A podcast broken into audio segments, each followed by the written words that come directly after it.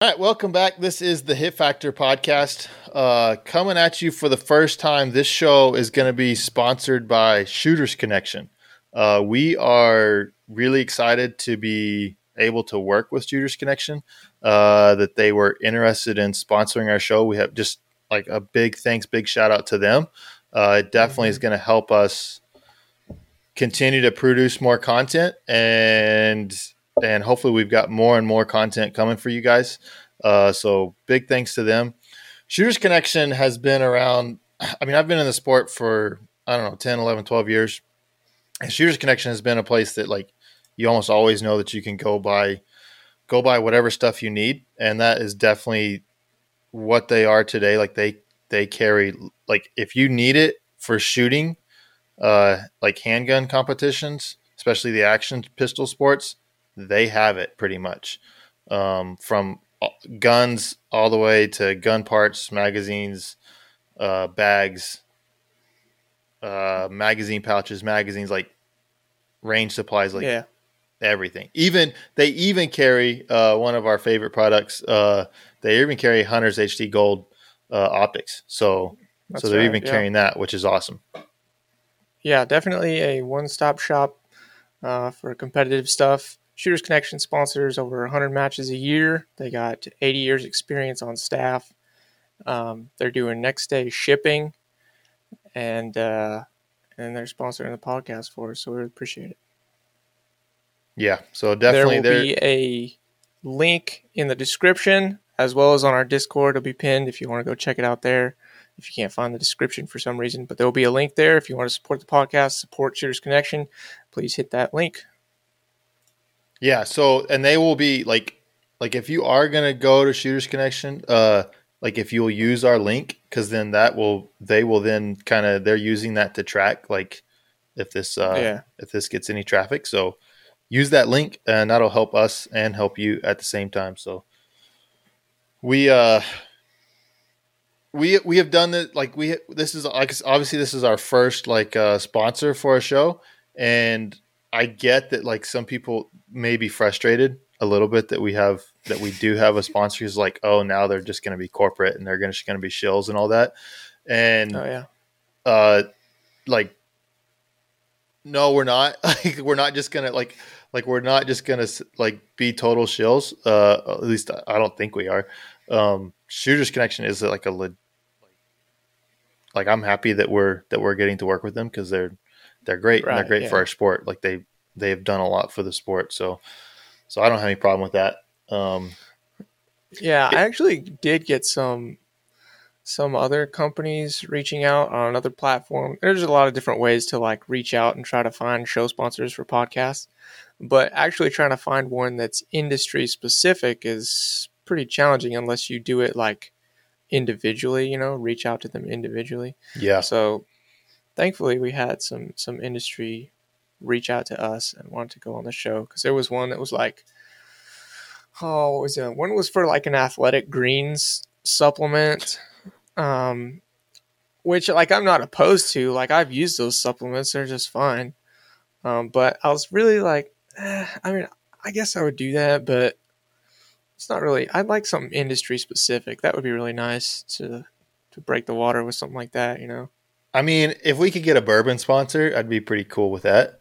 Mm, you know? Yeah, like, that'd be pretty cool. I mean, like we we talk. I feel like we talk about it enough that like we should be able to get one. Right. But I'll I'll work on that. I'll see what I can see what I can come up with. Yeah, you're gonna reach out to some distilleries. Yeah, for sure.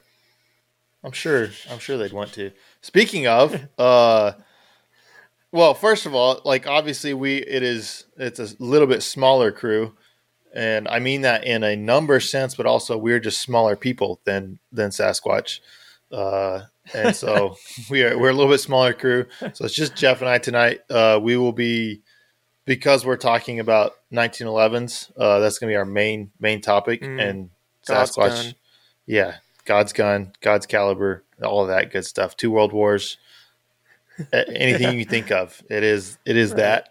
And uh, Sasquatch is going to be gone, so this was a good good time to do that. But so since we are talking about 1911s, like it was important, like Jeff's drink of choice tonight it was important Mhm. that he got an appropriate one. So I'm curious what he came up with. Yeah. Oh, I'm drinking the the Penelope that we got in Missouri because Oh, it's okay. like it's probably the harshest bourbon that I have on deck, and I felt like I needed something gritty for this one Yeah, for this episode. So, and it's it's a pretty heavy pour for me. Look at that. look at that. Yeah, we're gonna be doing a lot of show and tell on this one, so uh, if you can watch it on YouTube, I would recommend it. Yeah, for sure. For our, our audio listeners, um, I will do everything I can to describe stuff, but I will be showing like like I, I will be showing stuff. Uh, I Yeah. and tonight I like to show the bottle. Uh, this Yeah. is Jack Daniel Coy Hill, and if y'all look at that number right there, uh, it's 139.1 proof. So this one's a Aw, dang. this one's a stout. This is their this is Jack Daniels does a like a special release every year, and this was this year's special release. So fairly hard to get um, bottle. I just happened to get lucky and walk into a store right when they Mm. right when they got it. Um, Jack Daniels isn't isn't normally my favorite, but I'll, their special release stuff I'll I'll kind of pick up, and it's 139 Right. proof. It's all there. Uh, so that's Yeah, that's uh it's pretty stout. Uh, so we All also right. had a another request uh, from from a kind of a newish listener that like he was like, "Hey, I love the podcast, uh, but like if you guys could kind of introduce yourselves a little bit again, like who you are." And it's like, okay, that that kind of makes sense. Like if you haven't Yeah. been with us from the beginning and you missed like the one episode where we said who we were and you haven't followed our careers closely, I don't understand why you haven't followed our careers and our shooting careers to know Yeah. who we are Where really closely. Like, what are you doing? but uh so so Jeff, who, who are you? Uh, man, that's so awkward talking about yourself It is. in in this way, right? I mean, I guess the whole podcast is us talking about ourselves, but Usually Uh, fairly self-deprecating.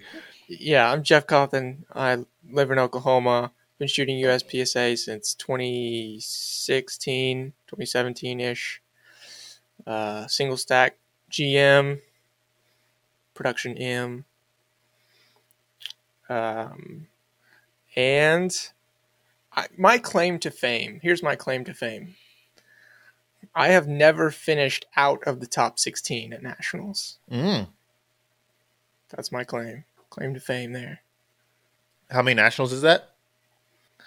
Um, well, I've been to three three years. I've been so, and then I've been to four nationals because I went to L10, single Yeah. stack and L10. So, yeah, so single stack, and then the second time was single stack and L10 back to back, and the third time was production.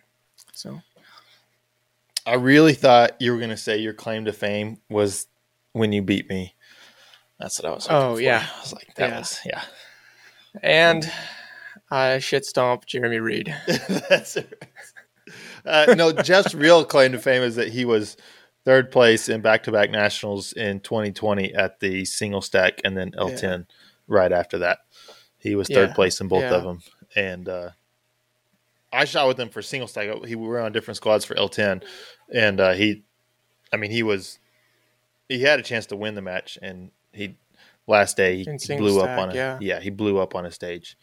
L10, I, I just don't know where he, he didn't really know where he was Yeah, in the I- match. I, was shooting with a, a different group, um, but yeah, single stack. I mean, I was, I think three percent ish off of the leader, something like Yeah. that. Because because Rob won. yeah, Uh, yeah, I was like three percent between me and me and Rob, something like that. that's daggone close. Yeah. So, who is Reid pistol smithing? Uh, so my claim to fame would not be my shooting at all. Uh, it would, uh, it would be, uh, probably my, the guns that I build. I've I build 1911s for a living. That's what I do. I build custom guns.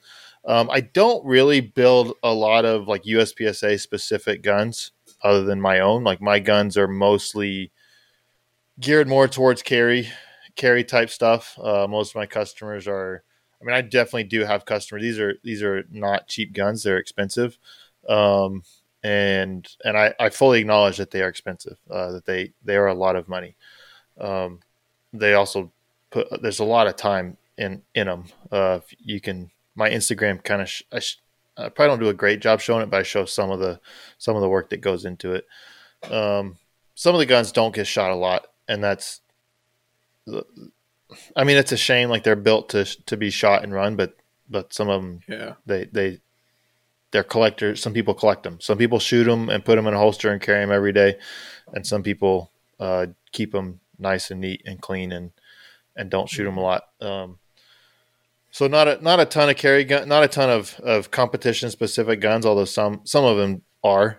Um, I definitely I build all of my I built have built every gun I've shot in competition except for one production nationals that I shot when it was a standalone in Tulsa a long Hmm. time ago. Um, that so was a long time ago. so that's what I do. Uh, and then I shoot, I've been shooting USPSA, I don't, 10, 11 years. What is it? It's 2020.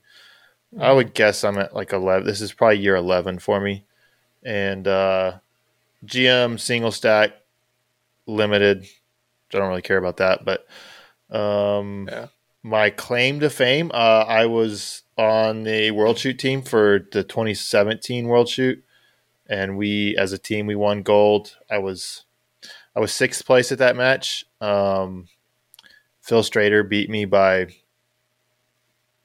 like a point, I think, uh, out of a, a five day match. He beat me by a point Oh and man. that I literally my last shot of the match was a delta on a swinger, and I knew it was a delta, and I thought about making it up, and the math, the math was dry. Even adding extra time to make it up, even if I had shot a Charlie as a makeup, I would have, uh, I would have been fifth. Which oh my goodness. that's yeah, that's probably my claim to fame is is is the world shoot and uh, Yeah. winning winning gold there.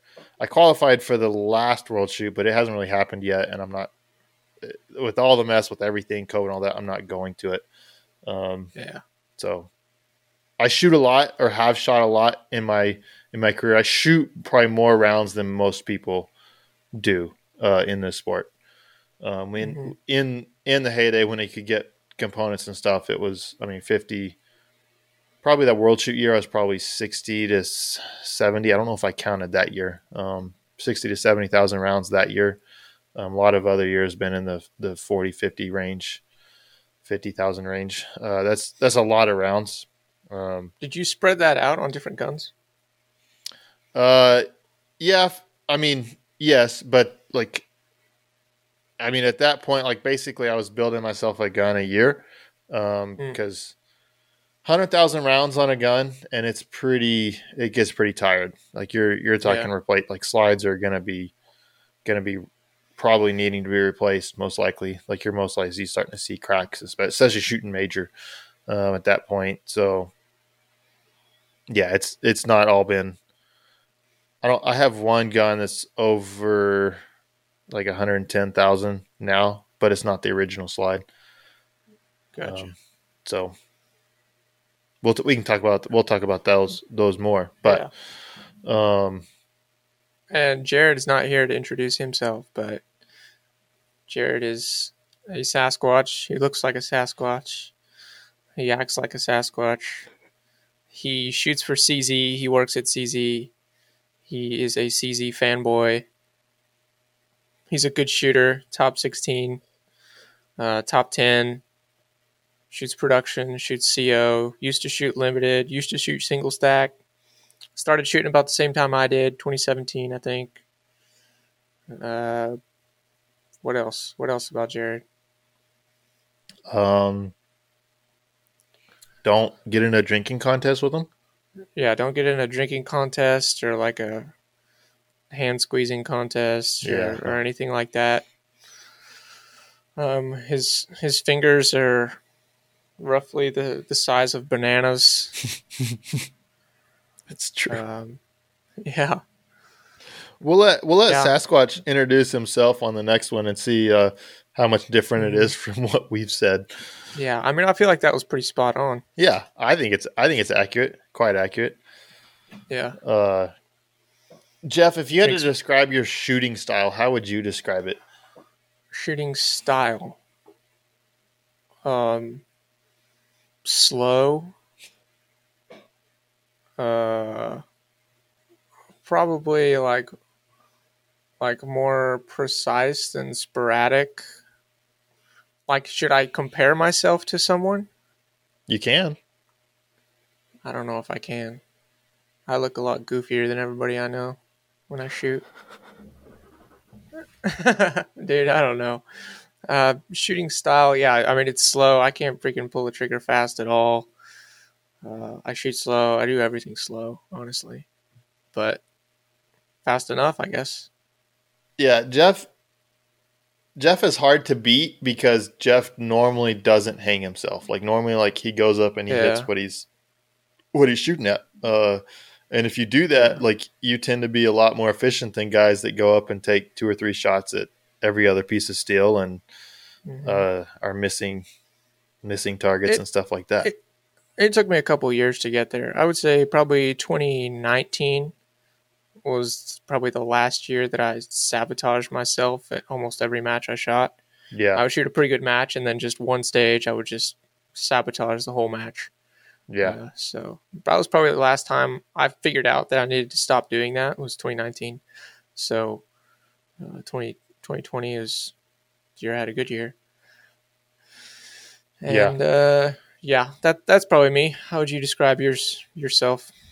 Um, it's it's so hard to do, right? Like I put you on the I put you on the spot to like do that, and Yeah. uh, I think at I think at this point, like I sh- like if you watch like just my shooting, generally I shoot as fast as most people. Um, Mhm. I don't. I'm not always the most efficient shooter, uh, position to position, and like that's like that's something that I I try to work on. Like I, but I I need to I need to shoot sooner. Um.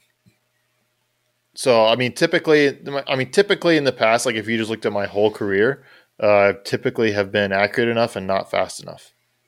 Really? Um, that has kind of in the last couple years because I once I kind of recognized that I had a bit of a philosophy change a couple years ago that we've we've talked about a lot on the podcast, uh, Yeah. and I've been faster. I've I've just forced myself to be faster, but Yeah. that is also kind of brought back then.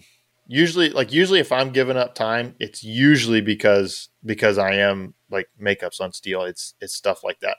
That's usually Yeah. where where I get in trouble. Uh, if I have a match where I don't do that, then usually my times are fairly fairly solid.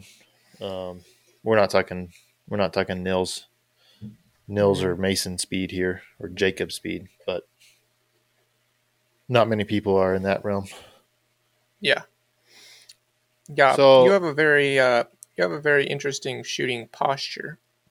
Yeah, I, I've actually heard other people comment on, like when you're shooting, they'll be like, "He shoots really interesting."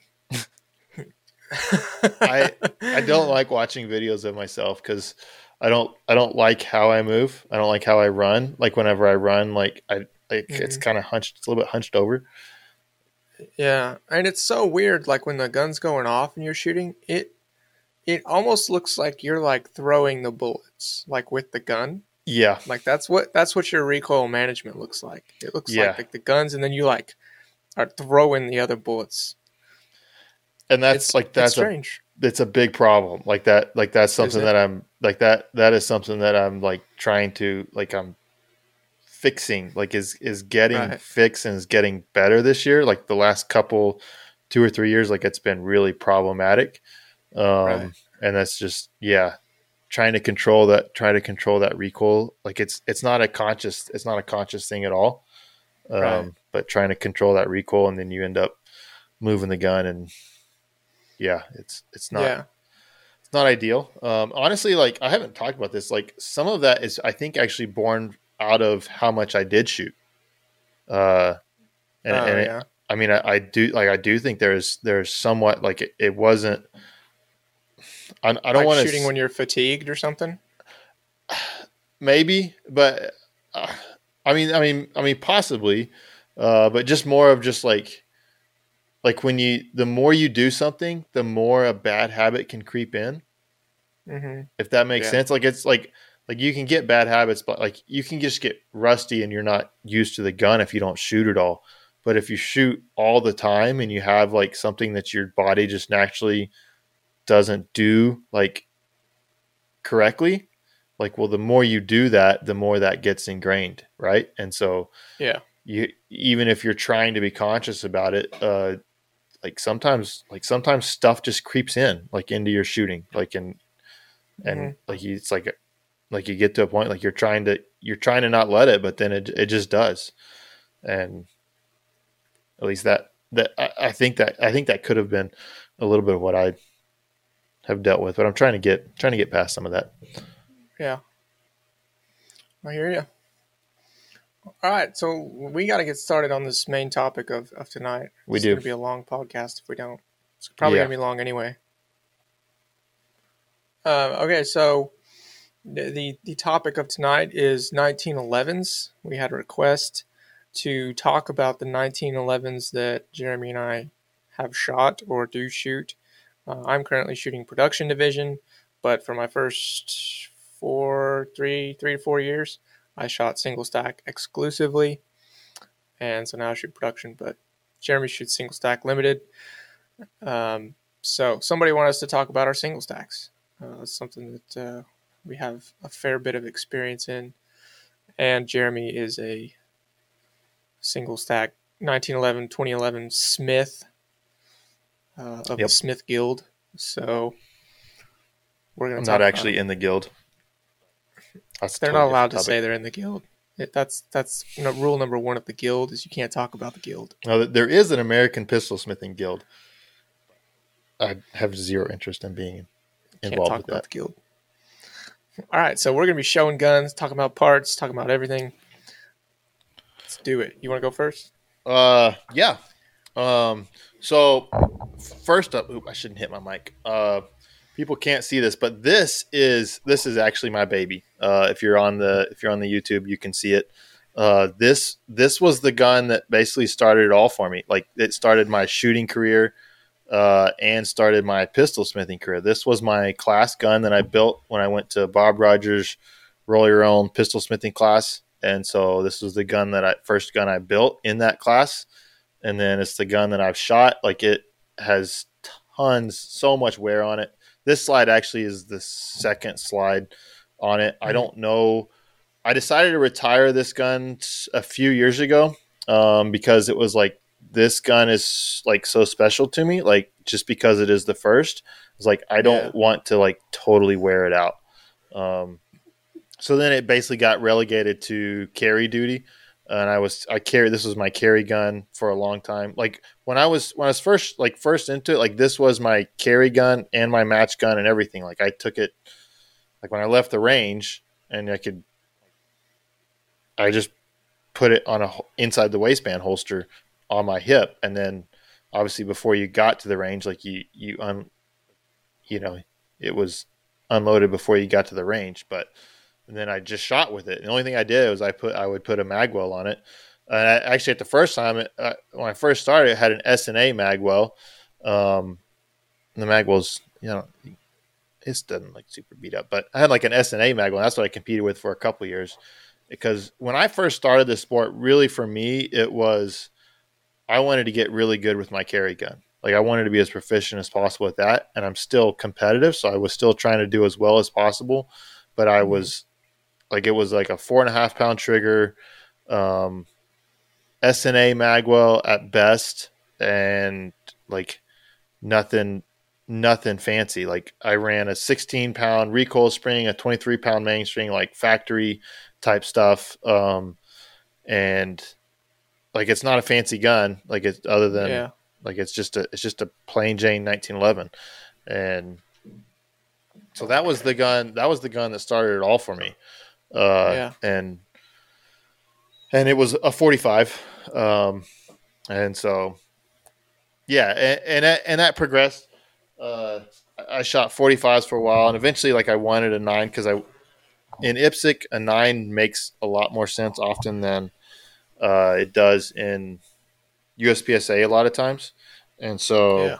I uh, so I built I built a couple of nine millimeters. What those I built on were again I'll try to explain it for the audio guys. This is a Springfield RO operator, and uh, so I I built the gun on that, and I don't have any grips on it, but Yeah. um, But yours, this Jeremy's guns and mine are going to be so different because Jeremy's like every part that goes into his gun is like is fit and custom and and beautiful.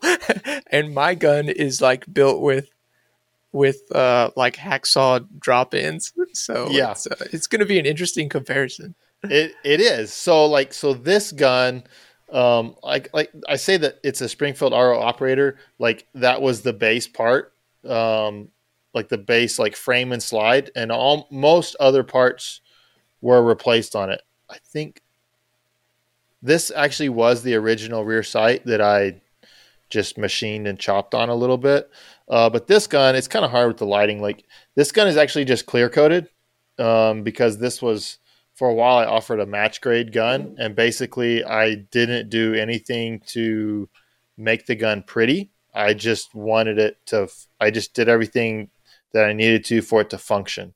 And um and so that's like this factory mainspring housing on it. And and whenever I st- I went to these guns, I went to the that's when I went to the Techwell uh, grips and Techwell Magwell, which I run the TGO IPSC Magwell. They make a bigger one, um, but since I was competing in IPS, I was like trying to get on the world shoot team and competing in that. I did not want to get used to a bigger magwell because IPSC IPSC allows a quite a bit smaller magwell than USPSA will allow. And so I didn't want to get used to a big one and then have a, a hard time transitioning to that. So it's like I'll just go to IPSC all the time. And so that's I actually still do that. Like I still I could Yeah. run a bigger magwell than I do currently, but I just run an IPSC magwell. And I like the Yeah. I like the TGO. The difference in the TGO magwell uh, as the is the the front end here. This is this would go on the front of the gun. Uh, it's open, and what that the reason for that is if you have a mag that is stuck, you can come in here with your like you can come grab a mag like off of the front, and you can still strip that mag out. Um, They make one that wraps all the way around the front, which does make it uh, makes reloads a little bit nicer. Um, but then if you get a stuck mag, like you have to kind of reach up there, and it's just harder to strip one out. And Yep. and stuck mags are like they're a thing. Um, oftentimes it's not the mag that's stuck; it's a round that's kind of pulled partially forward, and so then it just Yeah. doesn't drop free when you need it to drop free. Um, or in in 1911s particularly i think like if some debris gets up in there on like the side of your magazine like those Mhm. magazines fit pretty tight in the gun yeah, uh, so anything up there can can wedge it in there pretty good i haven't had that experience with any other guns uh, so to me it's it's kind of specific to the 1911s but yeah, yeah, for sure. They they definitely can be uh, pretty tough, pretty tough there. Um, and then currently, my current main main gun. This is probably my favorite gun right now. Uh, this is actually my practice gun. Uh, I a couple years ago I decided to go to 40 major for um, single stack. That way, because I was at that time I was shooting nine. I was shooting minor. I was shooting limited 40, and I was shooting 45 major in single stack. And I was like, that's I don't want to load three calibers. I don't want to keep up just different brass, large primers, small primers. Like I don't want to do that. So I decided, and it was time. It was time to build a new gun, pretty much for my single stack. And so I was like, I'll just go forty. And so that's what I did. This this one is, it's not as gamer as you can get in single stack because it doesn't have like the the weird bull barrel that they allow now. And now that they added two ounces, this this comes in under forty three, which was the old weight limit and now it's 45 so i could add some weight but i just i haven't this is a gem jem frame and so it's got the heavy dust cover with no there's it, it's not not a picatinny rail it's just a heavy dust cover and so fairly heavy gun um tri top slide uh, i like the cocking serrations to wrap around on top because i whenever i cock the gun like i grab it from the from the top like that. Uh, again, I have the TGO IPSC Magwell. You can see this one's this one's got some good wear on it. Yeah, It's it's almost it's gotten gone. beat up. Looks like you freaking ate that thing up. This one's this one's I have one that's a lot worse than this one. Um, Jeez. This one still this one still has lots of life with. Again, the TGO uh, Magwell, the IPSC. These are the IPSC. I really like these grips. They're IPSC Positech. If you look at it from the back, like they're they're really fat. Uh, they're Yeah. really which I really like, but they're narrow up here at the top. So like reaching the trigger or reaching the uh, reaching the mag release um, is not a problem with them. If you have any kind of normal sized hand, if you're smaller hands, you may you may struggle with that. Um, so this, I mean, this one, this gun shoots really flat. Uh, I do have a full length guide rod on this one, whereas my original gun was uh, just a traditional. Uh, see, it's it's heavy spring. Uh, this traditional short guide rod, uh, and so yeah, so I really like this gun. Um, speaking of Shooters Connection, they actually do carry all of the Techwell products, as far as I know and so they have the TGO magwells, they have the Positech grips, and and all the other Techwell. Techwell is really cool because it snap. It, it just it doesn't actually. It just these little tabs here uh, that you can see, like the grip holds on to those. So just you screw the grip on, and that and that holds the the magwell in place. So if you do need to change if you need to put something bigger or smaller on it, that can do that really well. And so I I'm a big fan of the Techwell products, and um, and Bob Novak, the guy that that started all that and did all that, is a is a really cool guy too. I really like Bob. Um, so th- these are the guns. What about uh, what about your your parts? Like, what parts do you start with? uh, like? Do you want me to go through the whole gun? I mean, you might as well. I mean, make it not. Don't take all day, but Okay. I mean, you might as well. Um. Okay, so what I have, I use I use Kart barrels almost exclusively uh, in my guns. I so even in my limited guns, I use bushing barrels because I just I use Kart barrels. Kart doesn't make a they don't actually make a bull barrel. Um, Karts have always they're they're really tough barrels. Like they they're just really tough. Like they will handle a lot of abuse and they're accurate and I'm just really used to them. So I use Kart barrels. Um, uh, I do use EGW, um, their hammer sear disconnectors on all my, their. This is the um, it's EGWs. I'm I'm gonna. I should just have the name off the top of my head, but uh, I can't remember what they call it. But it's EGWs. They don't. They have very very. They don't really. That's the only one that they make basically. Uh, their hammer and sear kit uh, works really well. Um, they're not drop in like uh, anybody that says like there's a drop in like I just dropped in a hammer and sear into my 1911. Um, okay, like it's not fit properly. Uh, like like you can do that, um, but like like if you drop if you just drop it in, it's like oh this is a great trigger. There's a really good chance you're actually only picking up one hammer hook. Uh, so like the sear is only riding on one, and so it feels great. It feels crisp, and at some point that other that other hook's going to come in contact, and all of a sudden your trigger is going to get either heavier or have a lot more creep or a lot grittier or like so that's going to get real. They could get tricky. Um, I am I am fairly uh, conservative on my 1911 builds. Like as far as like springs, like I'll like if I'm shooting major, like I'm I'm running like a 14, 16 pound recoil spring and somewhere around like a 19 pound mainspring. Um, not Yeah. super light. Uh, like if I'm going nine millimeter, yeah, in that 11, 12 recoil spring, 17 pound mainspring, something like that. Um, I, you see lots of guys that like they do kind of some crazy stuff and they, they do some really light stuff.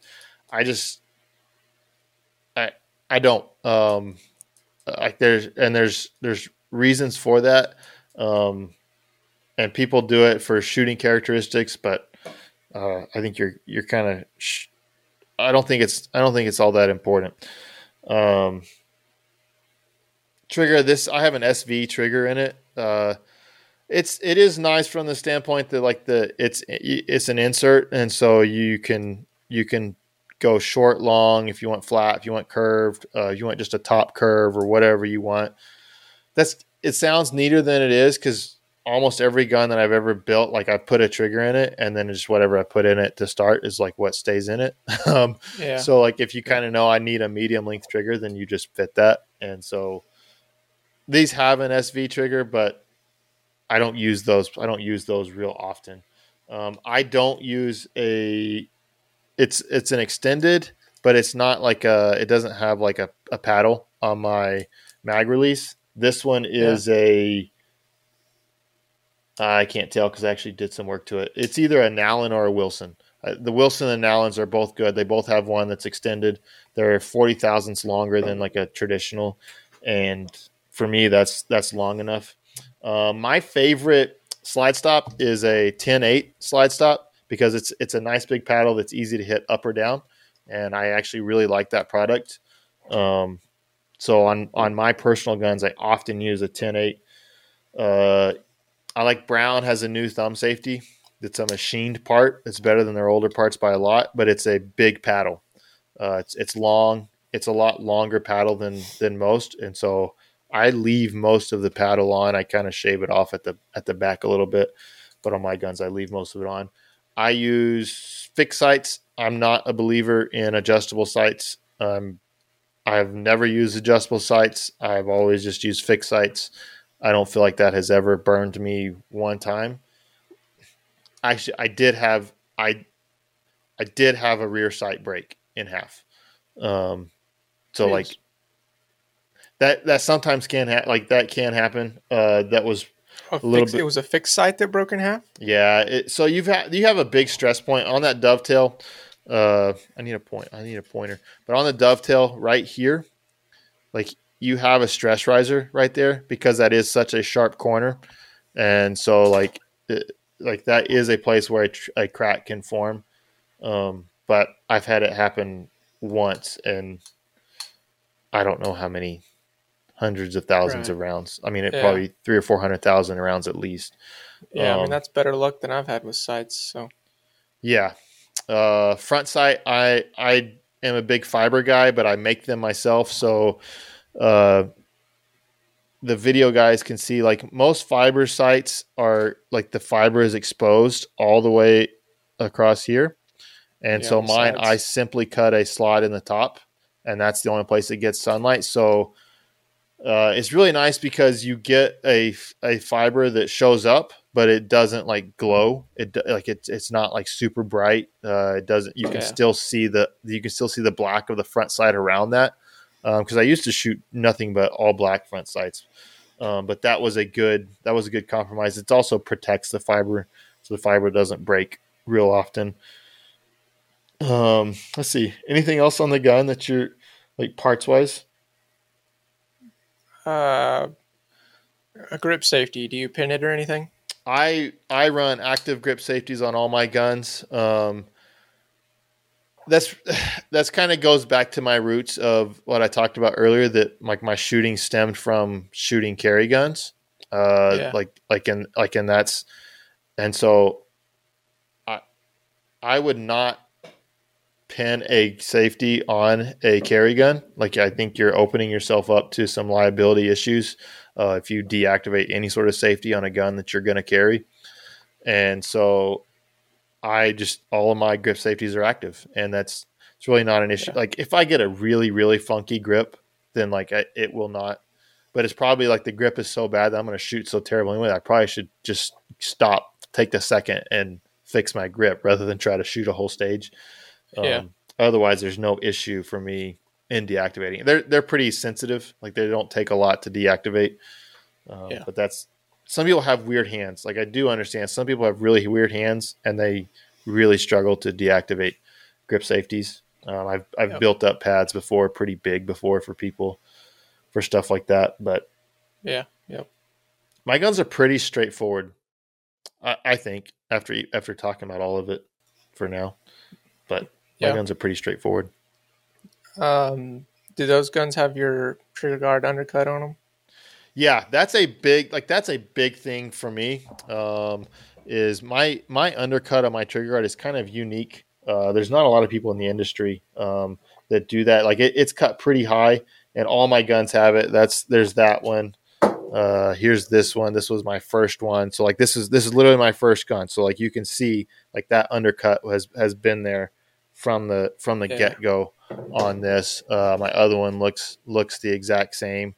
Um, like if you pick up like a factory to me like that would be like one of the first modifications I would do to a gun. Like if you pick up like a factory like Springfield or Colt like and like just grab it, like it forces yeah. your your fingers so far down on that on that frame that it's like how does anybody shoot this? Um, so I I cut it as high as I possibly can and uh like it's really it's actually weird for me to pick up a 1911 that doesn't have that yeah. So yeah, yeah that, that's actually I think a, a good question. Um, see, I want you to talk about one more thing while I go grab another gun. Okay. Um, eh, talk about your your cuts that you have on your like mainspring housing and front strap. Oh, okay. So, um, I, I mean, this is something I offer. Like, I offer two different options. Um, one would be a checkering this is actually that's factory casting. I shouldn't use that. This is a this is I do a lot of 25 LPI checkering, which is a really nice like that's a really nice LPI. Uh, I do that almost on all of them. The problem with checkering is it can get it's gonna be tough to see this, uh, but it can get dinged up really easy. Like a gun that's gonna get used a lot, it can just get beat up quite a lot. And so, so I was like, what is a good fix for that? Um, well, I'm not gonna say like I'm not gonna claim any originality on, on anything on 97, but I have this pattern here, uh, which somebody dubbed it Ego pattern. I really don't like the name Ego pattern, but it's that's just what a, it's been called. Some people may call it a frag pattern, um, but frag like out. it's it's very like it's very robust. Like it, it is. Uh, it's really just really wide space checkering with a slightly different cutter. Um, but it's very robust. Like it, it you can't beat it up. Um, but it's I like it because if you grip the gun hard, it bites into your hand. But if you're mm. if you're not grabbing it, like if you're grabbing it loosely, your hand can move. To me, and that's one of the most important things. That's a really important thing on a gun because if you if you have something that's so tacky on the grip that it just really grabs your hands, then wherever you grab the gun, your hand is stuck there. And so, like, yeah. if you miss your grip at all, you're kind of hosed for the rest of that stage. And so, I I want to I really like this ego pattern because it allows me to to move my hand if I need to, but whenever I do grip hard, like it it adds plenty of traction. Um, and so that's that's it's kind of one of the cool benefits of a 1911 is that you can do all of that to a steel frame and do whatever you want. Yeah. I mean, if you're a master gunsmith. Well, you could pay me to do. I mean, somebody could send it to me and pay me to do it. Right. Yeah. So if if you know me, you're like sitting there wondering like, how did Jeff even afford to shoot 1911s? or how did he even how did he even bring himself to do it? Um. So let me take you through this this journey. Are you are you done, Jeremy? Yeah. Yeah, I think that we have a question about kind of some like reliability stuff, so we we'll kind of get into some other stuff after. Yeah, we'll get into that afterwards. I also have three guns to talk about. My my journey. Okay, so first one first. It's in pieces, so I'm just gonna pull it out and. So this one right here.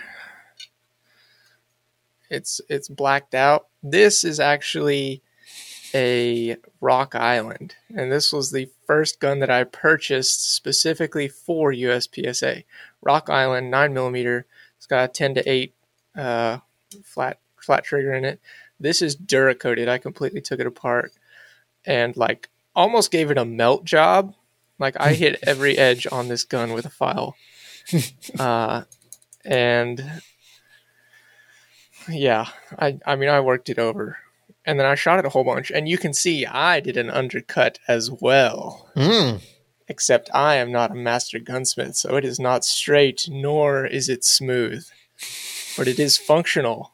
It does get the finger up higher. Um, so yeah, that was my. Oh, it's so smooth. God dang. Yeah. Anyway, that was my my first 1911 nine millimeter Rock Island adjustable sights, Dawson fiber optic front. Uh, I ran. I think I ran a, an S&A on this gun. Mm-hmm. I think. Uh, Probably. Yeah, I believe.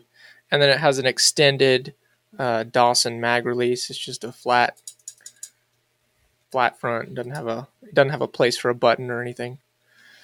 Uh, and then all the other parts were original to the gun. The uh, the slide stop, the safeties. I probably used a couple of different like firing pin stops on this gun because I was into that. Just trying different stuff. Um, Trying to manage that heavy recoil. yeah, exactly. Uh, yeah, and I think I ran like a nine pound recoil spring in this thing. Oh, jeez. Yeah, a nine or ten, something like that. So that was my first venture into the 1911 world, the Rock Island. This gun was actually badass. Like it, uh, it ran good. And That's I only awesome. abandoned it. I only abandoned it to shoot major. Like it Yeah. wasn't a problem with the gun. So that was the first one. So after that, I did really well with that gun uh, and impressed a few local people. So a local guy offered to build me a gun because he was, you know, so impressed with how awesome I was, and I do really appreciate that. But um, so that was Firearm Solutions out of Duncan, Oklahoma. They're no longer a shop. Uh, they closed up and they do something else with their facility now. They're like an event center, so they're no longer in the firearms industry. But they built me this gun, uh, and we're empty here. Um, so this is the gun that Firearm Solution built for me. You can see, or you probably can't see, but serial number FAS Firearm Solution, uh, 2017, uh, serial number two. This was like the second custom gun that their shop ever put out. Um, so it's a it's a Caspian frame and slide, uh, adjustable rear sight. They had a different sight on the front. I put a Dawson on it. Uh, I think Extreme Engineering uh, ignition parts. Uh, that's the Koenig hammer. Yeah, but Extreme Engineering makes one that looks like that. I think. Um, but yeah, and then I don't know what the the safeties are on this gun, but I just tried to. Yeah, I mean it's it's double sided safeties, uh, ambi safeties. Uh, Oh yeah. So I run I run single sided safeties. I do not run an ambi on any Oh, of my really? guns. I run single sided safeties. And, and this gun had front strap checkering on it.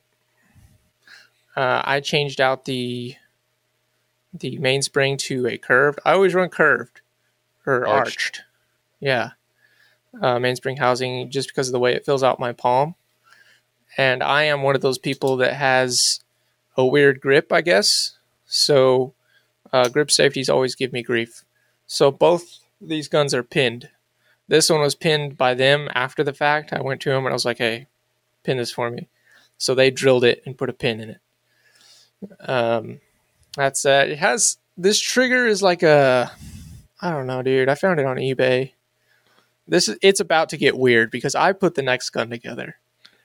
Um, but yeah, so this is like some sort of K something K pattern. It's a flat face and it's it has the the pre-travel screw and then it also has the the wings or flaps in there so you can adjust how far it comes out. So that's an over travel screw and then be pre travel tabs. There you go. Yeah. I'm glad you're here, Jeremy.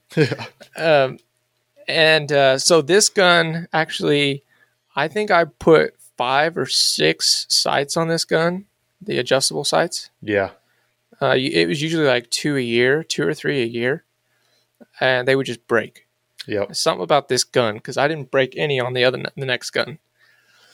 Uh, but this gun, I mean, they would just they would fracture up here towards the front of the the sight there, and then I would just get really nervous and I couldn't think about anything until I replaced it. uh, I never had one come apart, honestly. Yeah. But they would break and it would start separating right there. And I just figured it was a matter of time until it came flying off. So uh, as soon as I saw it starting to break, I would put a new one on.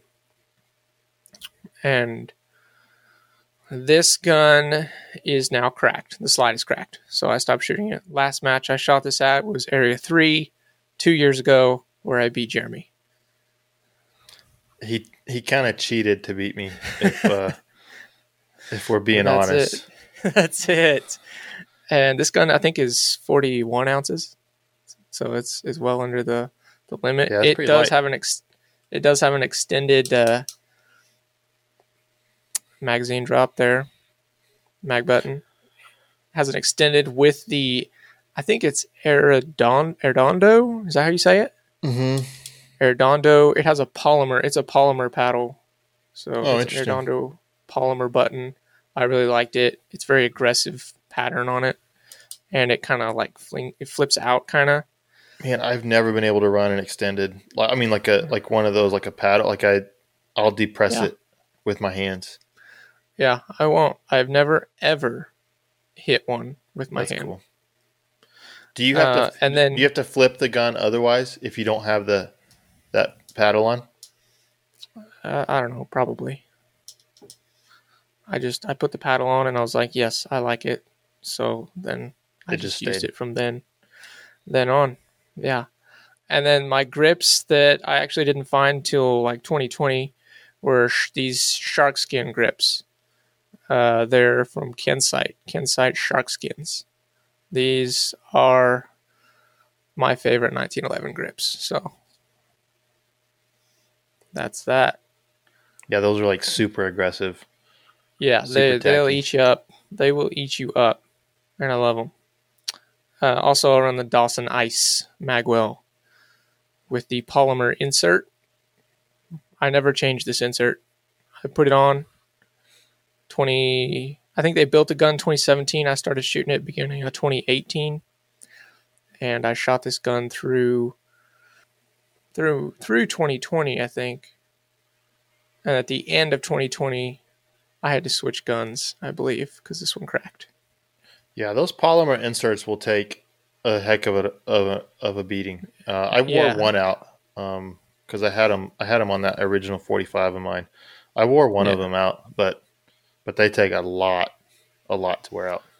Yeah, and and this gun doesn't really have a. It doesn't have much of an undercut. It has some. It has like some material taken off.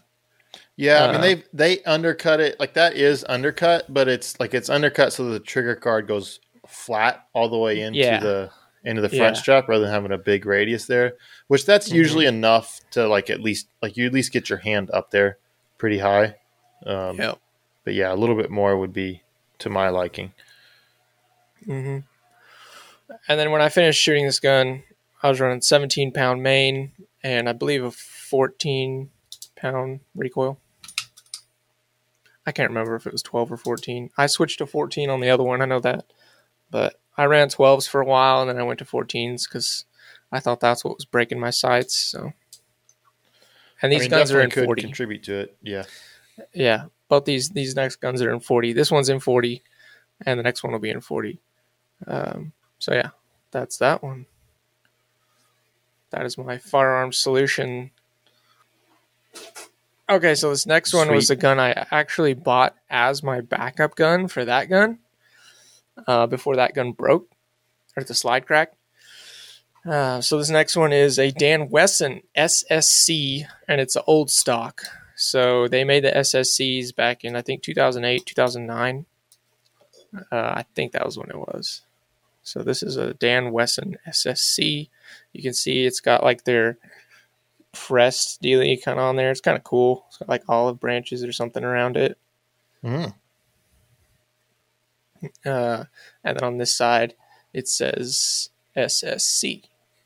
It's for Single Stack Classic. That's what that stands for. Has the same extended Arredondo paddle on it, same shark skins.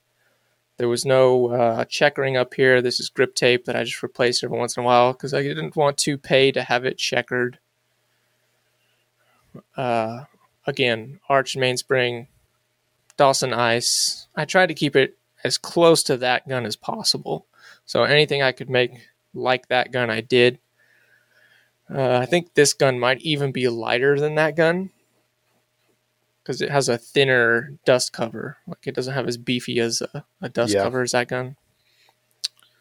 Uh, so this one also has a pinned grip safety, but this one's much more interesting because I did it, and I did it with a stick welder. Oh So my I took my grip safety uh, and I took it out to the shop and I broke out my stick welder and I just I put a, a dab of weld on it and then I filed it down and sucker doesn't move. there there can not be very many uh, parts on guns, like just parts on guns. Period. Definitely not grip safeties that have been pinned with a stick welder. Oh yeah, right. Yeah, I mean, you had like it's actually somewhat impressive. You didn't just melt that whole thing. yeah. Well, I'm I'm, an impressive person. Yeah, So- I mean, I'm I'm impressed. Uh, honestly, like like legitimately, I am impressed. I am not a welder, but I have done a fair bit of welding, so I was at least familiar with that piece of equipment. Um, so it has the same uh, like K pattern trigger that I found on eBay. I liked it, so I put one in here. I'm pretty sure It's like that's a, Videcki. It's like a, it was like a fifteen or twenty dollar trigger, uh, but I liked it, so that's what I put in there. This one also has adjustable sights, Dawson front. This one had a 60 mil fiber on it. When I got it, I put a 40 mil in it. I'm terrible at sights. It looks like a five year old did it. Um, and I'm going to leave the best part of this gun for last. Um, this also has EG. This has an EGW hammer in it. I may have replaced the sear and disconnector in this one. I don't really remember, but like Jeremy said, I mean that stuff kind of needs attention from somebody that knows what they're doing. Um, Sometimes, but yeah. it, but it worked, so is what it is. This I really liked. Uh, I actually had this bushing that was on this gun. It's the bushing that was in that Rock Island. Um, this is the EGW bevel bushing. It's a thick bevel bushing. Uh huh. Uh, I liked it. I thought it was awesome. I still do. So I pulled it out of that gun and I put it on this gun, and it worked. And Uh, it fit so the I slide it. and everything. Yeah. Well, I, I did have to play with it a little bit, but for the most part, it worked and it's very tight. Yeah, I'll try to keep racking to a minimum for the listeners. Oh no, that's the, all the racking you can get, man. Like that's Right, yeah.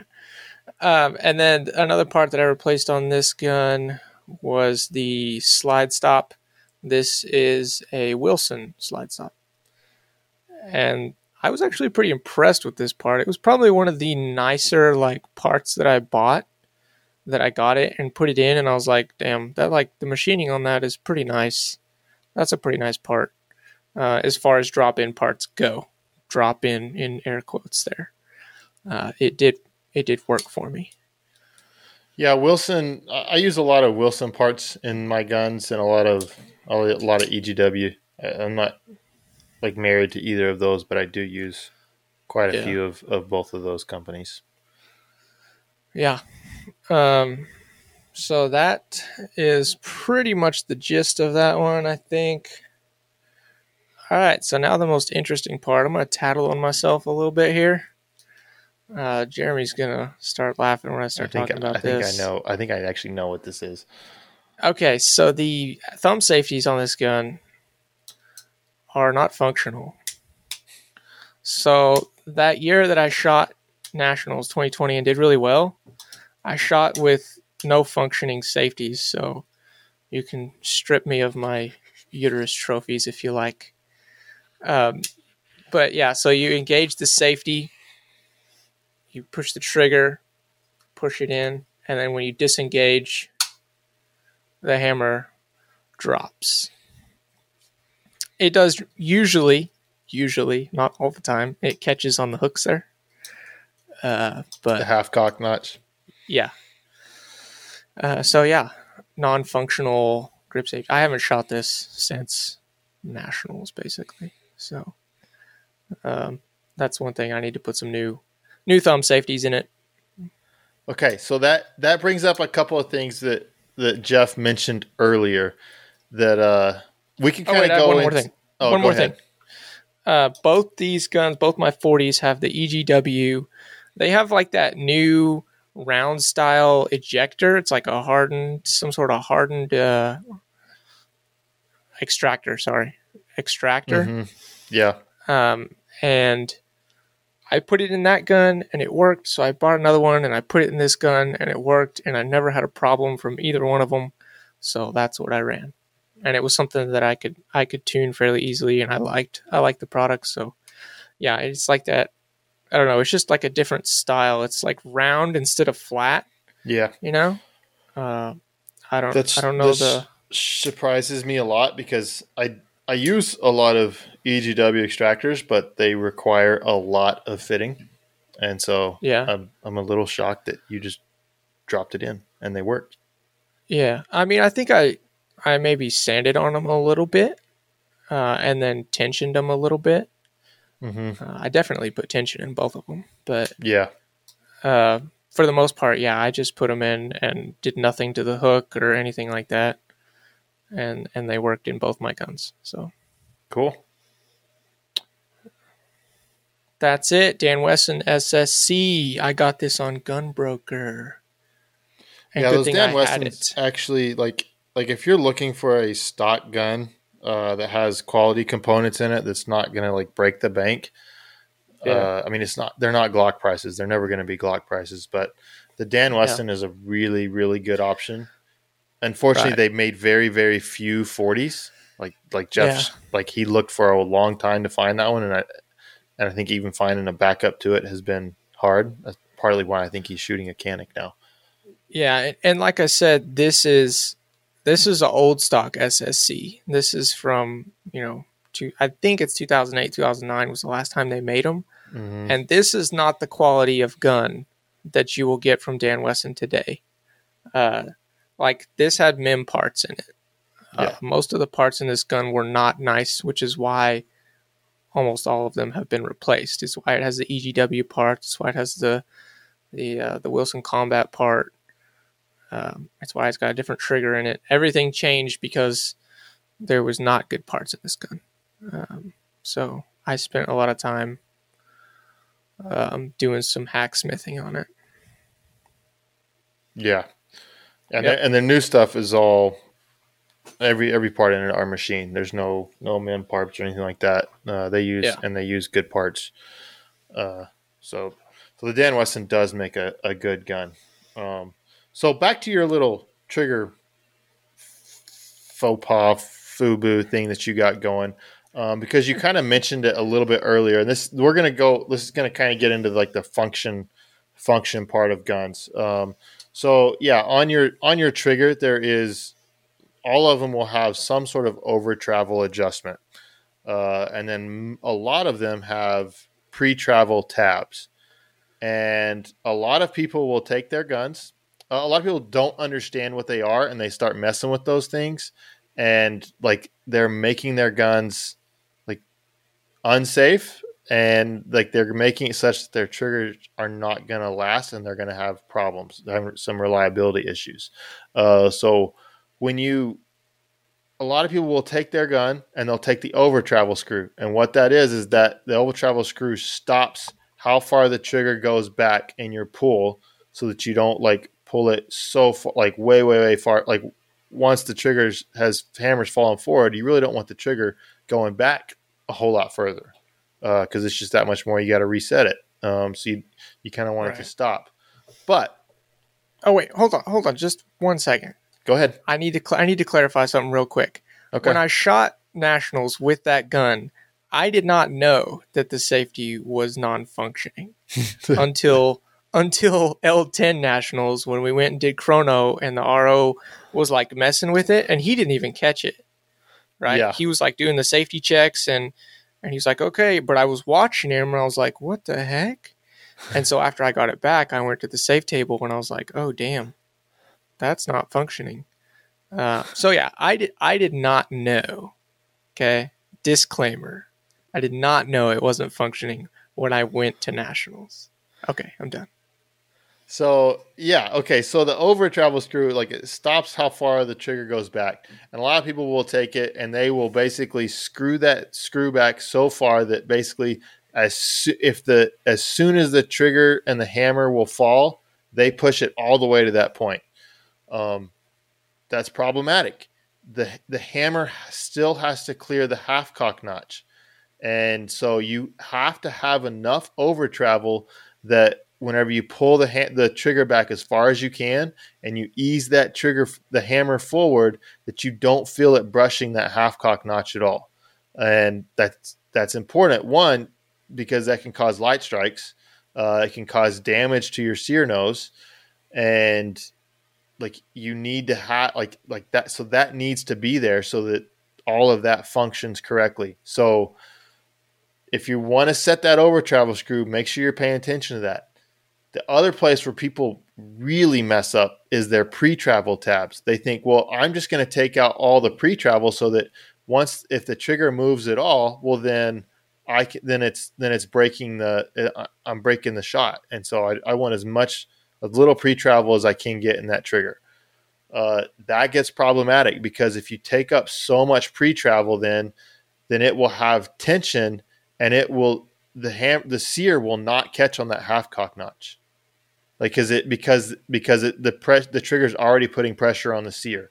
And so you have to there has to be enough room in that sear movement and that trigger sear disconnector movement. I often have to add pre-travel to guns um, to make sure that they're safe.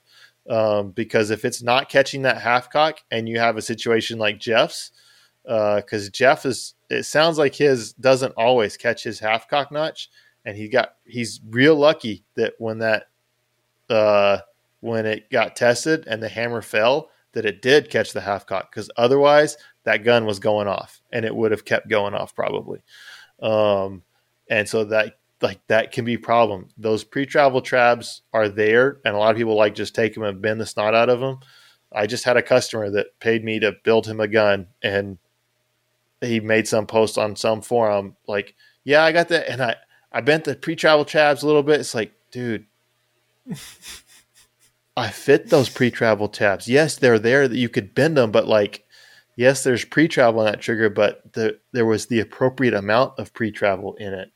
Um, dude, I I cannot fathom someone taking a gun that you built and doing something like that. Like literally, like take it, like literally, he took it out of the box and like did it like even before he went to the range like just started oh started smithing on it. It's like uh like you paid me to build it but you know like so if you don't know what you're doing with the over travel and pre-travel tabs like just leave them there. Like like you're not gaining anything. Like to take the pre-travel out of the trigger you're not gaining anything. Like you're you're not going to shoot better by doing that. So like yeah. Just leave them alone um yeah like that's uh, that's something that a lot of people don't understand, and I think they think they understand, but they don't yeah. understand the ramifications of what they're doing. Um, I definitely don't understand. So, I I don't even remember honestly how I set mine up. I think I just used them to take rattle out of the trigger, uh, mm-hmm. but honestly, don't even remember. Yeah, uh, and, and, sometimes there there is a whole lot of movement uh, in the trigger with that with there's a whole lot of movement and sometimes you, you do bend them some but usually it does not take a i've opened some guns like that gum you guys bent this a lot because usually it does not take a whole lot of bending to get it.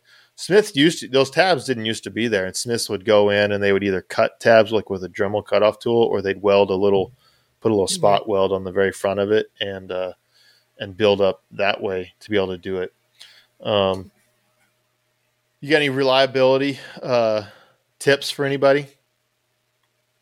Yeah, I think every reliability issue I've had with a 40, well, with a 9, I had probably magazines were like the biggest factor. We're just trying to find magazines that worked good in my gun. And to be fair, like, it's a Rock Island, it's not a super high quality gun Like there were some angles that were most likely not cut correctly in that gun. So, you know, if all that had been done correctly, you probably wouldn't have to worry about mags. But I had to find mags that that held the gun right, and I think I even like tuned mags on that gun to try to get the bullet to sit up a little higher, Mm-hmm. point up a little bit more Mm-hmm. uh, on that gun. So that that was the only thing, and then probably the thing that I've messed with the most on all my 1911s is uh, extractors, just extractor tension. Uh, that's probably the thing that I've messed with the most. If if it won't feed, I'll loosen it. You know, uh, yeah, just stuff like that. Or if it's if I get a stovepipe, like the first thing I do is check extractor tension.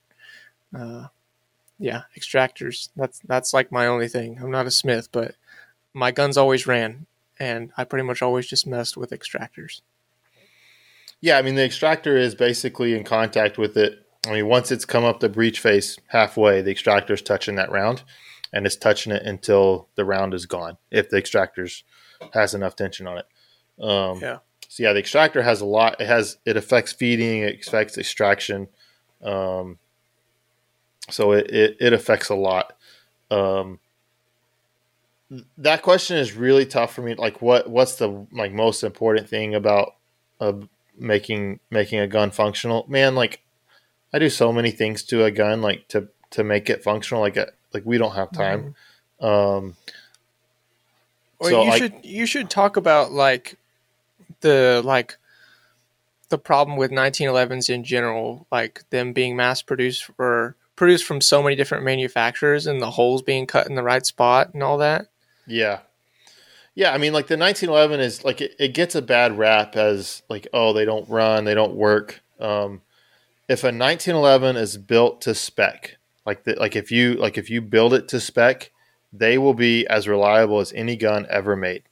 Um but when you have 30 or 40 different manufacturers all making 1911s and then you're also taking that 1911 you're trying to eke out every single ounce of possible of performance out of it then yeah things get things get harder right? Like it, they get harder to make run um, and they get more finicky. Um, i build my guns like reliability's first function is second as far as like accuracy anything like that but i'm also like i am trying to eke out everything i can and make the guns run as long as possible I think on one gun I went over like fifteen thousand rounds without ever cleaning it. Um, so I would say like like one thing that's important in a gun is a 1911 gun. Like I every time I shoot, I put I oil it. I oil it. There's there's some important places to oil it. One, the the slag the slide the slag the slide drags a lot on the barrel hood right here. So put oil there because that's going to get oil on your hood. It's going to get on your breech face. It's going to get on your upper locking lugs.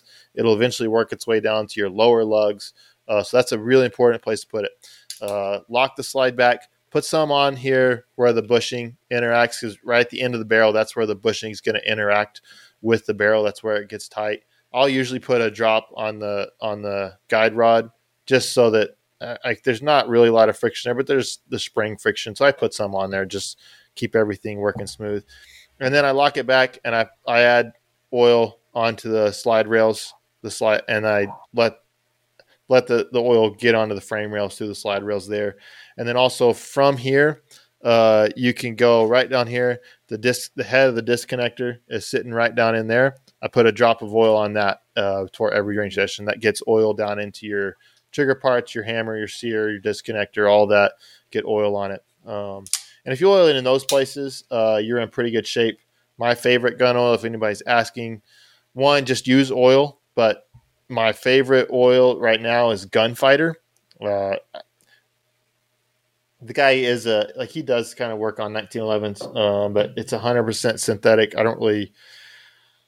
I'm sure you can go out and just use some sort of Mobil one of some kind, and I'm sure it works just as well. Uh, like like a, I just that's what I use. Um, so like if you have your favorite oil, that's fine. I do like that. That synthetic stuff doesn't seem to break down at all, and so I do like it.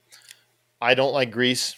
Uh, I like I prefer oil. Um, grease holds dirt, like it stays. It stay grease stays there, which is good.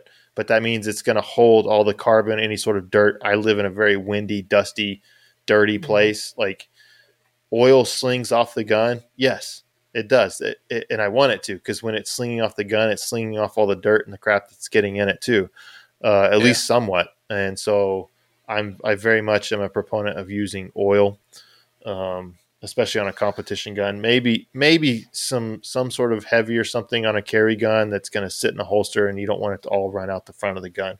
Maybe there's a, a room for that. I still use oil in that that situation, but um, so oiling your Yeah. gun is important. Um, Yeah, and I met Jeremy in 2019, I believe, when we went to nationals together. yeah. Yep. and that's when he showed me how to oil a 1911. Because before that, I, I didn't really know. Like I just run it dry or oil it when I cleaned it. Right? yeah. Oil it when I cleaned it. I think is what I did. yeah. And he showed me that, and from that point forward, I basically did what what he says. Is I just I oiled it every time I got it out, in those exact same spots. Uh, Yeah. worked great. Uh, and that's when a misconception about oil that you touched on. Oil is meant to move. Uh, that that's the purpose of oil in in a car motor and anywhere where you put oil, it's meant to move. It's meant to flow and carry debris. Um, so that's that's why you're oiling it every time, right? Because it's Mhm. it's dirty in there. You're putting oil to get it to flow, to move debris, and to lubricate. That's secondary, but the purpose of oil is to move and Yep. carry. So Yeah, and so like, like if you're gonna go have a 200 round practice session, like you'll be you'll be just fine. Uh, if you start getting four or 500 rounds, you might you might need to stop halfway through and and add a little bit of oil. Uh, you can kind of feel that sometimes if your gun's tight, uh, you might feel it get a little the slide get a little sluggish, and so it's like yeah, go add some oil, and then it's not it's not sluggish anymore. If if you're a rock island, yeah, uh, the tolerances are probably open enough that you may not ever feel that difference. Um, Oh yeah, dude, that gun is so rattly. Yeah, yeah. I mean, it's it's and a it was spec. even it was even more rattly on it after because I didn't know much about guns back then. And I still don't, but I like took freaking file and sandpaper to like the whole thing, like frame rails. oh my gosh! yeah. so that is a loose bitch. Oh, that's funny. Um, so my build philosophy, like if you haven't figured out, like I want, I am, I want everything to be as robust and as durable as possible. That's why I run a single sided safety. Uh, like when I have to shoot offhand, like I have no problem. Like I flip the thumb safety off with my right hand as I draw, and I flip the hand, and I've never had a problem like flipping it up. Um, fixed sights. Uh, yeah, I, I want everything to be as durable as possible. Uh, one thing I will talk about from a functionality standpoint that I I personally think there's a lot of misconceptions out there about that I don't think people understand, um, and I have come to a lot of different conclusions than what most people come to, and probably even maybe some other Smiths will disagree with me, and that's like I'm not going to argue with them. Like I'll just tell you what my opinion is, and that's on the ejector. Um, there's lots of people that talk about like tuning an ejector. Like they go in and like, yeah, I put a 15 degree angle on it, and now my gun just works just perfectly now. Um, that's nonsense. Uh, like all of my ejectors are square on the end. Uh, there is no angle. Like if you need to tune an ejector, the longer the ejector is, the more that it'll spit the round out to the side. The shorter it is, the more it'll spit it out straight up over the top. Um, and so, so like that, that's what you're dealing with. So a lot of people, their natural inclination is like, oh, well, I'll just have the ejector nose as long as possible. And then that way it gets the casing out of the, out of the slide as early as possible so that it's not interfering with anything.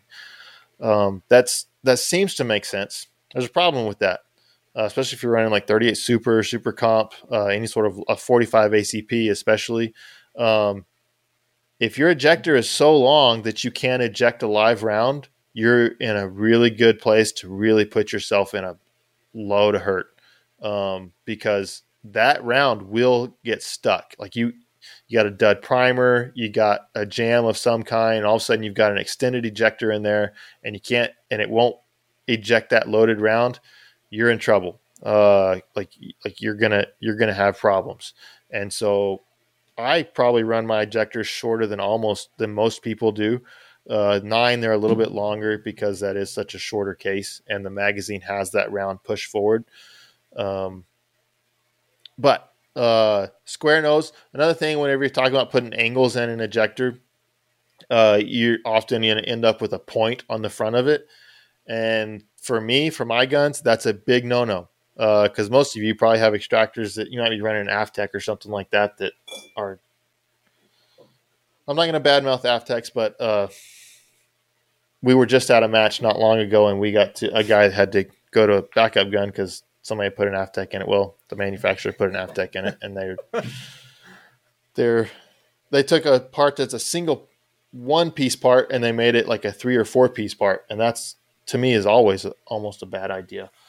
But uh, anyway, you put a point on an ejector, and a lot of times the people that like to do that are the same goobers who like to put their hands over the ejection port as they rack their their rounds out of their guns, like their live rounds. They want to catch it. You're going to blow yeah. your hand up. Uh, you put a point on that ejector, and if your if your extractor loses control of that round, that mm-hmm. ejector can and many people have set rounds off, and many people have yeah. blown their hand around through their hands.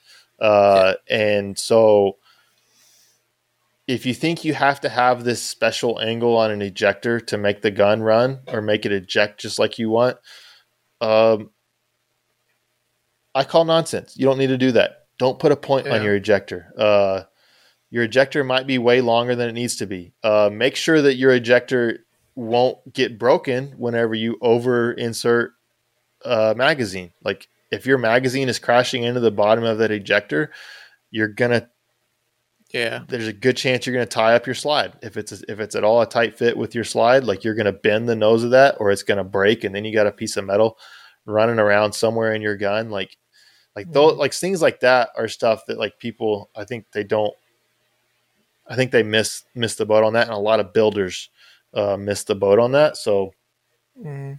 uh, that's that's my thoughts on the ejector.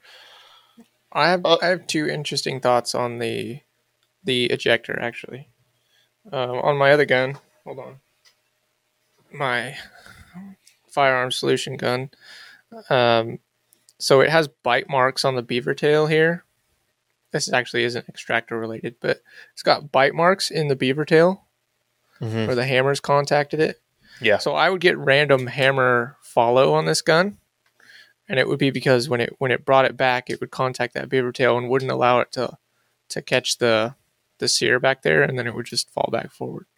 Uh, it always caught the the secondary hooks or half cock hooks, but uh, it would be an issue that I had, and that was another reason that we uh, pinned the safety because it wouldn't it wouldn't do it if it was pinned all the way back. Right? It was when I got that high grip and didn't get the the grip safety pinned then it would catch it and I would get hammer follow. So that was another reason we did uh, that on that gun.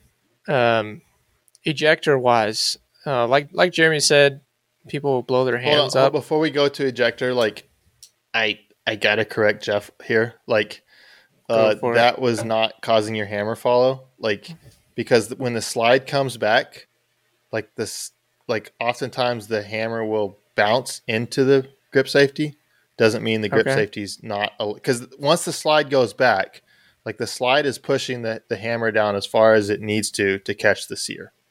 Okay. Like and if and if the if the grip safety was high enough up that the slide couldn't like that it couldn't do that it would bind the gun up. Okay. does that make sense? So like so why, why did so why did they get the hammer follow because you're because the it was bouncing off the hooks but it never got it once we pinned the safety. Like I don't I mean there's something weird there, but like but the hammer is being the hammer is cocked enough. Like you can do it you can rack that slide slowly. Like the hammer is cocked enough to catch the sear.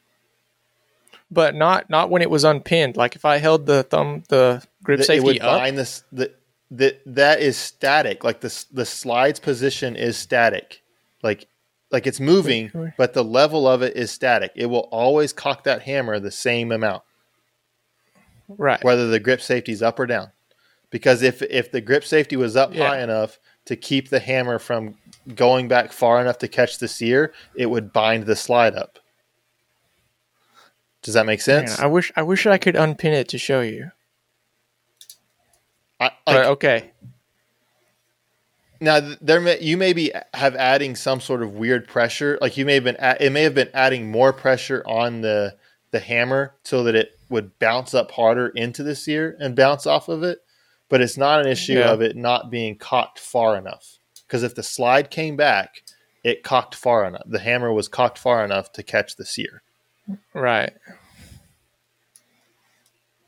Yeah, I don't know.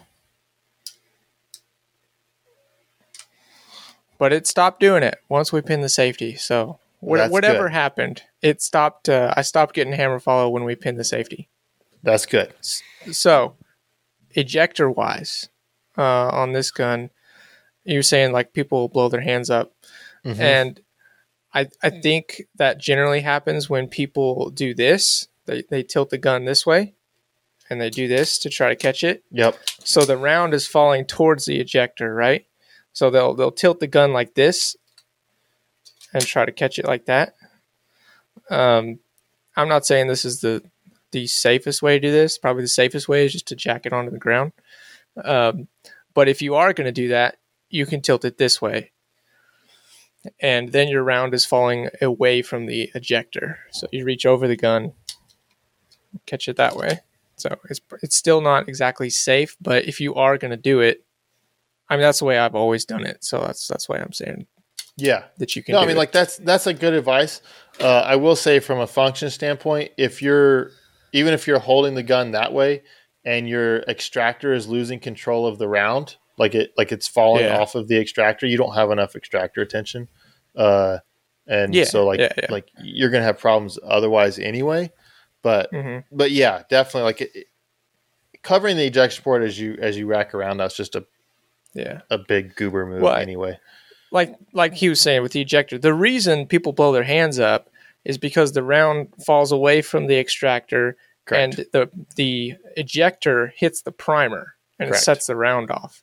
So if you take, tilt it this way, then it's falling away from the ejector if it loses if the extractor loses control of it and it's not going to get set off Yeah. by the ejector. Yeah, for our audio guys, Jeff is saying if you if you basically tilt it so that the ejection port side of the gun is to the ground, Yeah. uh, then then you're you'll be better off there. And that's Yeah. that's true.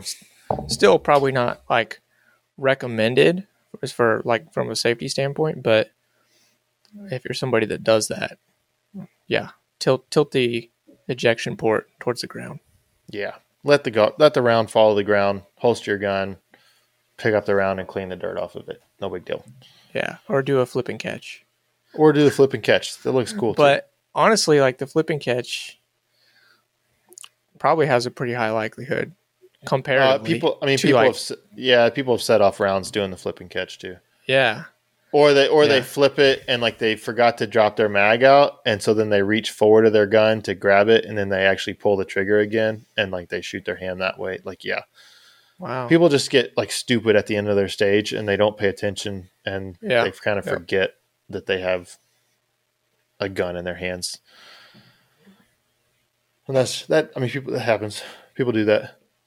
Um, there's a lot There more that could be said as far as reliability, functionality. Um, yeah, but that like we don't have time and like it's really tough to do that just over over a podcast and we've gone this is pretty pretty long as jeff said yeah. I knew it would be. yeah we could But talk more but it's a fun it's a fun topic. I mean, you're really into 1911s. Obviously, I shot 1911s for the majority of of my shooting up up until this point. Um, so it's something that I enjoy talking about, and it's also very interesting that we have super different approaches because you're a gunsmith and I'm not, and I don't even want to pay people to work on my guns. So everything's very hacksmith together and and uh, sometimes I don't even know what I'm talking about, but but my guns generally always ran. So there's Yeah. that. yeah so if you guys have any more questions about uh like nights and like if you want to uh, answer more stuff uh you can message me directly or you can send us uh on the discord or the Discord's really the best place. If you're not on there, you should be on the Discord. It's been kind of hopping this week. We've added we've added a bunch of people. I think it's like doubled in the last ten days. Yeah, so that that's because of the the reload speed reload competition that's been getting some some uh, some chatter over the the internets. Which Yeah. by the time this drops, we'll have about three days of that competition left, I believe. Yep. Uh, yeah, so that competition will end on the thirtieth. So if you want to jump in and get a quick entry in, go to Discord. There's a channel in the Discord called Speedload Contest. You go, you uh, if you looked at the pin messages on that channel, there's a list of rules there, what the reload needs to, how you submit an entry, what it needs to look like, and the rules and procedures for judging that will occur. Um, Travis Tomasie has has offered to judge the competition for us. So once we get all the entries, we'll be having Travis on the podcast to talk about the entries and talk about who he decided is the winner and probably second, first and second runner up. Um, so yeah, go check out the Discord to get a get a piece of that. And I will say, link like- link to that will be in the description. So Yeah. And before you submit your entry, the entry has to be submitted on Discord in that channel. So you have to be Mhm. on Discord and you have to submit it in that channel. But before you submit your entry, read the rules. Like read the rules. Yeah. just read through the rules. Like it's they're fairly simple, they're fairly straightforward. Um, but there are some rules that just to make which are mostly the rules are to make Travis's life easier and simpler. Uh, and for yeah, him to and to make ha- collecting the entries simple. Like we don't want Yeah. multiple videos for for one person because yeah, it just makes it difficult to to go through and try to figure out which one you were trying to submit. Though, as people are submitting them, I'm actually downloading them. So, yeah. But yeah, I took the time to write rules and procedures, so go read them. Yeah. I have uh I have something special in plan for that, so it's gonna be I'm gonna have a good video coming up. It's gonna be good. Oh, really? Yeah. It's gonna be Oh awesome. boy. Because the the rule says is like the most impressive reload wins. So like like That's people right. need to get like some people are like their posts. I mean, the video has to be like five seconds or shorter. You can't post it on Discord, but like Mhm. people i think people need to get a little more inventive in their in there and it can only like like the rules are very specific like it's like you start aiming at a spot you do a dry fire reload and you finish aiming on a spot and that's that's Mhm. it but i Yeah. think there's i think there's some room in there for some some inventive stuff Oh, there's- so subject to interpretation. oh there's so much there's so much that can be done uh so wow. like just whatever you think will impress travis tomasie get on it like do that Mm. Are you gonna dress like Travis? Mm, I don't think I can pull off Travis dress. Like Travis is Are you gonna a- shave your head? no, I am. I'm No. gonna shave my head. but it, I think it. I, I'm gonna. It might. I'm. We'll see. I gotta find. I know. I'm not gonna give it out. I don't want to. I don't want to say what I'm gonna do. Are you gonna have a bulldog in the background? No, I, I wished I did. If I could, maybe I can get Kenobi. I can get my German Shepherd to sit still long enough. Are you Uh, gonna do a dry fire reload in the back of a Ford Lightning while it's driving down the road? That would be like, dude. If I had a Ford, if I had a friend with a Ford Lightning or something, I would be doing my reloads in the back of a Ford Lightning. Hundred percent. Like, I hundred percent would be doing that. Unfortunately, I don't know anybody with a Ford Lightning. So it has to be an old school Ford Lightning. It can't be one of these new ones. Uh, Right. Yeah. it has Yeah, to be an old school like one. a- I don't know what year those were like early 2000s or something or late 90s. Around whenever Fast and Furious was out, right? Like that was. That well, was the there's a couple different models of Ford Lightnings. There's you know there's like the old square body style. Yeah, there's all the square there's, like, body the- ones, and then There's there's, the like f- the early 2000s. and then there's the current ones. There's like three, right? There's only like three body styles, really. Yeah, are you talking the new current? You talking like the electric one that they came out with? Is that the only one? I thought they had a new, like one of the newer body styles in a Lightning. Have they not done it? I don't think so. I think Oh. it's just the electric. So there's only I two body styles. I, I'm not an, a Ford Lightning fanatic or anything, but I know Yeah. there's a square body, and Yeah. then there's like an early 2000s one, which I Yeah. believe is the one that uh, Travis has. Yeah, it's his second had. one. I don't know if he still has it. No, it's his second one. He had Oh, one, really? and he's and he he loved it so much that he bought an he bought another one. I'm I'm almost positive uh, that I talked to him about that. Um, yeah, so he's a fan of those Bulldogs and Ford Lightnings. Right. If that gives anybody any any ideas, like he likes that stuff. There's some fresh ideas right there. Yep. Okay, well, we had a couple more 1911 questions, but we're pushing like an hour and 40 minutes. Yeah, we'll we'll hit those another time. So we got the reliability one. We'll just uh, we'll save the other ones for other podcasts. So yeah, that's Sounds it. good. Go hit up Shooters Um, Connection. Use our link, and uh, that'll help us out. That'll help us them out. You'll get some cool stuff. It'll ship fast, and that'll be great. Yeah. Yeah, Like, most comment, of the parts subscribe. that I uh, I talked about on on my guns would be parts that would be available from some place like Shooters Connection. Um, like Jeremy talked about the Techwell grips, they got all that stuff. They got lots of 1911 parts, um, sights, and they got holsters and everything for for 1911s. So they they were a good good sponsor for this uh, this episode for sure. Yep. Um, yeah, that was a fun one. I would do that again if we could find more 1911 stuff to talk about. Oh, we can always talk about stuff. Yeah. Uh, but hit social media pages, like Jeremy said. Uh, disc, all the links will be in the description. And uh, Discord, hit up the, the competition that we got going on over there. I've got it pulled up here, checking her out. Got a nice community going on over there. And hopefully, next time y'all tune in, the Squatch will be back with us. We shall see. We will. You'll have a good night. Peace.